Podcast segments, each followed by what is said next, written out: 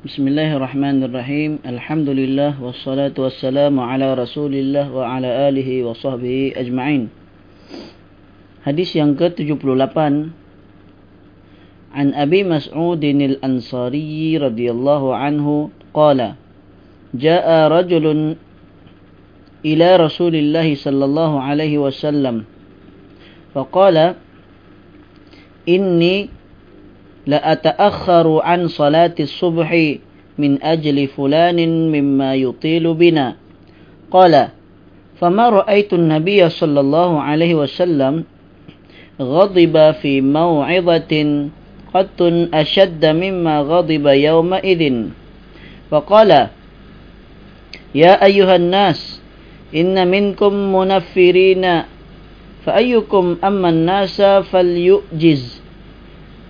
falyujiz fa inna min wara'il kabira was-saghira wa dhal hajah dari Abu Mas'ud Al-Ansari radhiyallahu anhu berkata seseorang datang kepada Rasulullah sallallahu alaihi wasallam lalu berkata sungguh aku tidak menghadiri solat subuh berjemaah kerana si fulan yang memperlama maksudnya memperpanjangkan solatnya.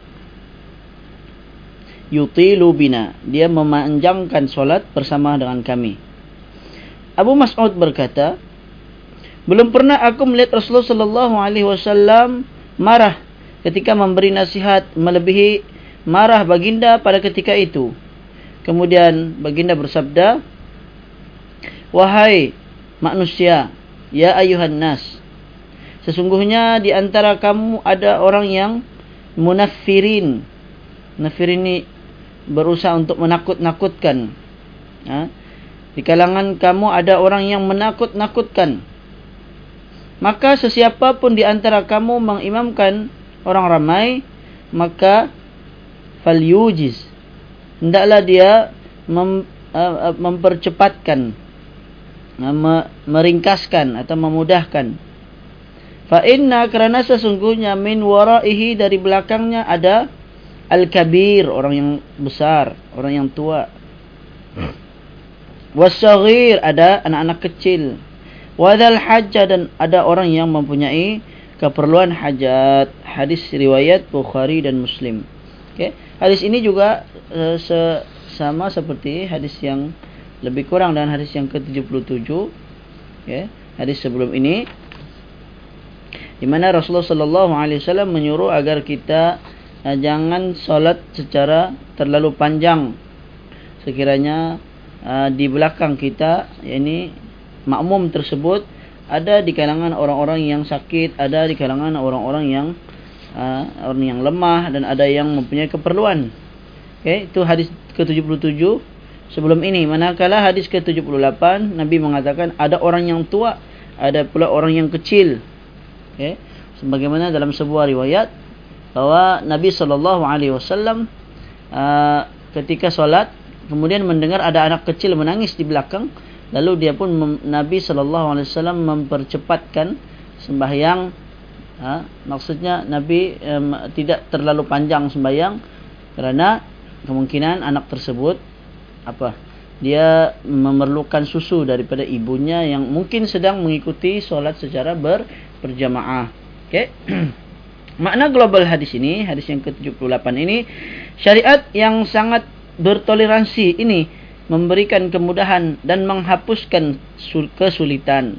Okey, syariat agama Islam adalah sangat bertoleransi. Maksudnya sangat ha, bertoleransi sehingga memudahkan apa yang ha, sukar. Okey, contoh solat Asalnya solat memang sebaiknya adalah lama lah. Solat yang paling afdal, solat yang lama berdirinya. Namun ketika mana bersembayang secara berjamaah, maka hendaklah diperhatikan makmumnya. Okay? Jika ada makmum, makmum-makmum yang mem mempunyai keperluan hajat, maka jangan dipanjangkan. Itulah sunnah Nabi Sallallahu Alaihi Wasallam. Oleh sebab itu Nabi Sallallahu Alaihi Wasallam memerintahkan imam untuk mempersingkat solat yang merupakan ketaatan yang paling utama agar mempermudah bagi para makmum. Dengan begitu, selesai solat maka mereka berasa senang. Sebabnya di antara mereka tentu ada yang tidak kuat untuk solat lama. Ha, mereka tidak mampu ikut solat panjang. Sama ada ada yang lemah, ha, sakit atau kerana ada yang mempunyai keperluan hajat. Bagi orang yang solat secara bersendirian maka dipersilakan untuk memperlama sesuka hatinya. Maksudnya terpulang. Jika dia sembahyang sendiri, sembahyanglah berapa panjang pun ikut suka hati. Kerana tidak ada tidak akan merugikan bagi sesiapa pun. Ha? Kalau solat itulah yang lebih afdal. Ha? Kalau solat secara sendirian, solatlah dengan cara yang panjang. Maksudnya dengan uh, kadar yang lama. Kerana Nabi sallallahu alaihi wasallam tidak menyukai solat yang memberatkan bagi para makmum atau menghalangi mereka untuk melakukan pekerjaan kerana terlalu lama. Ha, mungkin ada yang ada keperluan. Ha. Sebab ada sebuah hadis. Uh, hadis tersebut menceritakan bahawa Rasulullah uh, apa ada seorang lelaki yang dia ikut solat kemudian ketika mendengar imamnya membaca surah al-baqarah maka uh, orang tersebut berhenti solat lalu dia solat di belakang secara sendirian. Kemudian dia pun keluar. Jadi ada orang marah. Ha? ada orang marah kerana mengetahui perkara tersebut. Diadukan kepada Rasulullah maka dipanggilkan lelaki tersebut maka orang lelaki tersebut berkata kepada Rasulullah ya Rasulullah sesungguhnya aku ini bekerja pada waktu malam. Ha, maka Rasulullah pun membenarkan. Artinya dia ada alasan lah kalau tidak ada alasan kita tidak boleh sesuka hati memberhentikan solat apalagi solat secara berjamaah tiba-tiba solat sendirian namun ketika benar-benar ada keperluan hajat maka dibenarkan Okay. Baginda sangat marah pada imam yang solat seperti itu. Maksudnya ketika uh, ada yang uh, apa ada di antara makmum yang uh, mempunyai pekerjaan. Okay. Maka mereka nanti jika solat lama maka mereka akan terhalang daripada melakukan kerja. Maka Nabi marah kepada imam yang seperti itu sebagaimana ada disebut di dalam ha, riwayat ha, di atas ha, sebelum ini. Seseorang yang datang kepada Nabi sallallahu alaihi wasallam dan memberitahukan bahawa dia tidak ikut solat subuh berjamaah kerana imamnya solat lama. Maka baginda pun bersabda dan marah sungguh di antara kamu ada orang yang membuat ketakutan untuk mentaati Allah, membuat mereka tidak menyukai solat dan memberatkan mereka. Maka sesiapa di antara kamu mengimamkan orang ramai, maka permudahkanlah, persingkatkanlah. Kerana di antara mereka ada yang lemah dan ada yang mempunyai keperluan. Okey. Okay, jadi kemungkinan hadis yang orang yang ikut solat uh, berjemaah tu lalu dia berhenti solat uh, lalu dia solat sendiri uh, mungkin juga uh, uh, dimaksudkan dengan hadis yang kita bacakan ini. Okey.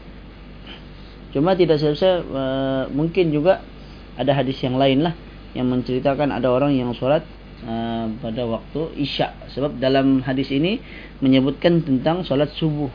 Tapi solat subuh ni lebih banyak lah uh, kalau kita perhatikan hari ini ramai lagi orang yang uh, bekerja awal kan untuk mengelak jam contohnya kan. Maka dia akan dia tidak tidak boleh solat secara lama. Jadi imam kena mempercepatkan solat lah uh, untuk memberi ruang kepada makmum mungkin yang ingin pergi bekerja tetapi juga tetap mahu mendapatkan solat secara berjamaah okey. Khilaf ulama. Hmm, hari ini kita akan masuk sedikit ha, perbezaan pendapat di kalangan ulama ada sejumlah hadis yang sahih yang menyebut Nabi sallallahu alaihi wasallam memanjangkan solat maksudnya solat secara lama kerana eh, ketika itu baginda bertakbir lalu ada orang yang pergi ke Baqi' untuk menunaikan hajat. Nah, ni. Okey. Jadi ini ada hadis yang sahih yang mungkin yang saya cerita tadi. Okey. Ketika Nabi bertakbir lalu ada orang pergi ke Baqi' untuk menunaikan hajat. Kemudian dia kembali lagi dan berwuduk tetapi ya dia masih lagi uh, berada pada rakaat yang pertama bersama Nabi sallallahu alaihi wasallam. Ini hadis yang menceritakan bahawa uh, Nabi sallallahu alaihi wasallam salat dengan sangat panjang. Nabi salat pada rakaat pertama, lelaki itu sempat keluar pergi ke Baqi Baki ini bersebelahan dengan uh, apa Madinah sebelah kiri, sebelah timur. Okey. Lalu setelah dia ada keperluan hajat di Baki, kembali lagi ke masjid. Lalu dia mendapati Nabi sallallahu alaihi wasallam masih berada di rakaat yang pertama, menunjukkan betapa panjangnya solat baginda Nabi sallallahu alaihi wasallam. Baginda juga sering membaca surah-surah yang panjang dalam solat yang wajib seperti surah Al-Baqarah, surah An-Nisa, surah Al-A'raf dan surah-surah Mufassal. Surah Mufassal ini surah-surah yang yang panjang seperti surah Qaf, surah, surah At-Tur dan lain lagi. Namun ada juga hadis sahih yang mendorong kita untuk mempersingkat, mempercepatkan solat. Bukan cepat tanpa temak nina. Cepat maksudnya kadar berdirinya, kadar bacaan surahnya, surah yang pendek saja. Tidak bacaan yang panjang. Seperti dua hadis yang telah kita bahaskan pada hadis yang ke-70 uh, 77 dan 78 ini. Surah yang baginda baca adalah surah Al-Kafirun dan surah Al-Ikhlas dan lain-lain lagi. Berdasarkan dalil-dalil ini, berdasarkan dalil-dalil ini, maka para ulama berbeza pendapat. Sebahagian ada yang berpendapat memperpanjangkan atau solat secara lama berdasarkan hadis-hadis yang ada. Dan ada juga uh, yang memper mudah uh, memper uh, meringkaskan solat juga berdasarkan hadis-hadis yang yang wujud. Sebenarnya hadis-hadis tersebut tidaklah kontradiktif, tidak bertentangan. Semuanya itu saling uh, kuat menguatkan, selaras. Permasalahannya memperlama atau mempersingkatkan solat itu adalah bersifat relatif. Maksudnya dia berubahlah, berubah-ubah. Tidak ada batasan ya, secara pasti. Kerana setiap orang tentu ha, berbeza-beza keadaannya. Mereka yang biasa solat ha, sepatutnya ha, biasa, mereka yang biasanya solat seperti patukan ayam menilai solat ukuran orang yang solat lama dan panjang sementara menurut ahli ibadah dan ketaatan ianya masih lagi pendek. Ha, okay. Jadi panjang tidak itu dia bersifat relatif tidak dia bukan tetap kerana ada orang yang berpandangan solat ni lama. Sebenarnya solat tu tidak lama pun. Sebab orang tu memang biasa solat terlalu laju. Maka dia rasakan solat tu terlalu lama. Maka yang begini tidak diambil kira. Okay? Untuk itu kita harus merujuk kepada hadis-hadis Nabi sallallahu alaihi wasallam keadaan dan juga solat baginda selanjutnya kita eh, menyelaraskan antara satu dengan lain sehingga kebenaran itu pasti dapat dilihat. Al-Imam As-Sun'ani mengatakan bahawa Nabi sallallahu alaihi wasallam memperlamakan solat kerana baginda mengetahui keadaan para makmum dan perintah untuk mem mempersingkatkan solat juga berlaku secara khusus bagi umat nah, bagi umat nah, umat Nabi Muhammad lah. Okay. Bagi secara khusus bagi umat. Maksudnya bagi Nabi sallallahu alaihi wasallam sendiri ha, memang Nabi sallallahu alaihi wasallam biasa solat secara lama. Namun Nabi juga kadang-kadang solat secara singkat, secara ringkas ataupun uh, tidak lama kerana melihat keadaan bagi bagi makmum dan itulah uh, perintah secara khusus bagi umat eh, menurut Al-Imam As-Sun'ani. Okey, daripada hadis ini dapat kita ambil pengajaran yang pertama wajib mempersingkatkan solat secara berjamaah namun tetap harus disempurnakan wajib uh, solat secara sempurna dan wajib juga kita me, uh, jangan terlalu panjang. Jadi antara panjang dan pendek solat mana yang lebih utama? Pendek lebih utama berdasarkan hadis ini. Okay? Kecuali solat secara bersendirian. Yang kedua, Nabi sallallahu alaihi wasallam marah terhadap para imam yang terlalu memberatkan bagi para makmum. Baginda menganggap perkara tersebut sebagai fitnah. Ini yang berlaku pada seorang sahabat Nabi bernama uh, Muaz. Ya? Eh bukan, Muaz kah? Uh, Muaz bin Jabal. Okay, kalau tidak salah Muaz dia dia pergi ke kampung halaman dia menjadi imam bagi uh, bagi kaum dia lalu dia solat dengan kadar panjang seperti Nabi juga padahal Muaz itu baru saja kembali daripada uh, solat berjemaah bersama Nabi Maka dia pulang ke kampung halamannya sudah tentu agak lewat malam. Mak, uh, penduduk kampungnya masih menunggu uh, imamnya yaitu uh, sahabat Nabi Muaz. Maka Muaz pun solat. Uh, dia solat kembali maksudnya kadar solat yang dia solat itu sebenarnya dianggap sebagai solat sunat lah bagi uh, mengimamkan kaumnya okey maka dia solat dia baca surah al-baqarah panjang lalu ada orang mengadu kepada Nabi sallallahu alaihi wasallam maka Nabi pun mengatakan apakah engkau ingin membuat fitnah ya Muaz? Okey. Yang ketiga solat secara bersendirian boleh dengan cara ha, solat yang panjang yang lama. Ha, mengikut kehendak dia lah seberapa lama yang dia mau. Dengan catatan yang pentingnya waktunya tidaklah habis sehingga uh, dia masih uh, solat agar maslahat memperlama solat demi kesempurnaan tidaklah uh, be, apa, berlawanan dengan mafsadah kerana solat dilakukan di luar waktu. Uh, ini berlebihan pula. Terlalu panjang. Solatnya panjang sampai habis waktu. Uh, ini tidak boleh. Okay, wajib memperhatikan keadaan makmum-makmum yang lemah dan yang mempunyai keperluan hajat. Yang kelima, bagi sesiapa pun hendaklah mempermudah, ha, uh, meringankan jalan kebaikan untuk semua orang dan membuat mereka suka akan kebaikan tersebut. Kerana cara untuk menarik simpati seperti ini termasuk salah satu metod manhaj yang baik dalam menarik orang untuk masuk ke dalam agama Islam. Wallahu alam. Insyaallah pada hadis yang akan datang kita akan masuk bab yang baru bab sifat solat Nabi.